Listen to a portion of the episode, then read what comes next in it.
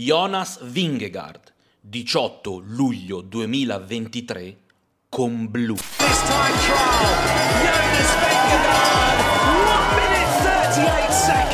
Che detta così anche niente, ma se vi dico la crono del Tour de France 2023, ecco che tutto un po' cambia. In primo perché nel 2023 il Tour ha deciso di fare una sola cronometro, 23 km scarsi, che più che una crono è una crono scalata, perché si arriva sulla Côte de Domancy. La classifica generale vede Vingegaard in maglia gialla con 9 secondi su Tadej Pogacar. Il Tour è apertissimo, la crono è difficilissima, qualcuno decide di cambiare bici passando da crono a strada prima della Côte d'Omancy e la scelta che farà Tadej Pogacar non farà questa scelta Jonas Vingegaard e i risultati parleranno chiaro. Il miglior tempo per il momento è quello strepitoso di, tanto per cambiare, Vote Van Aert, ma Tadej Pogacar sta rifilando al primo intermedio 20 secondi al belga, ma meglio di lui ancora fa Jonas Vingegaard che di secondi ne stampa altri 20,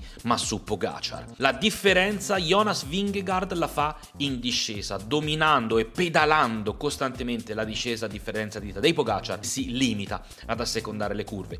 Cambio bici, come detto, sotto la Côte d'Omancy per Tadej Pogacar, tira dritto Jonas Vingegaard, tempo strepitoso di Tadej Pogacar che dà 1 minuto e 20 a Vote Van Aert e già questo la dice lunga sulla prestazione di Tadej, ma Jonas Vingegaard quel 18 luglio ha fatto un altro sport, ha fatto un altro mestiere perché rifila un minuto e 30 a Tadej Pogacar.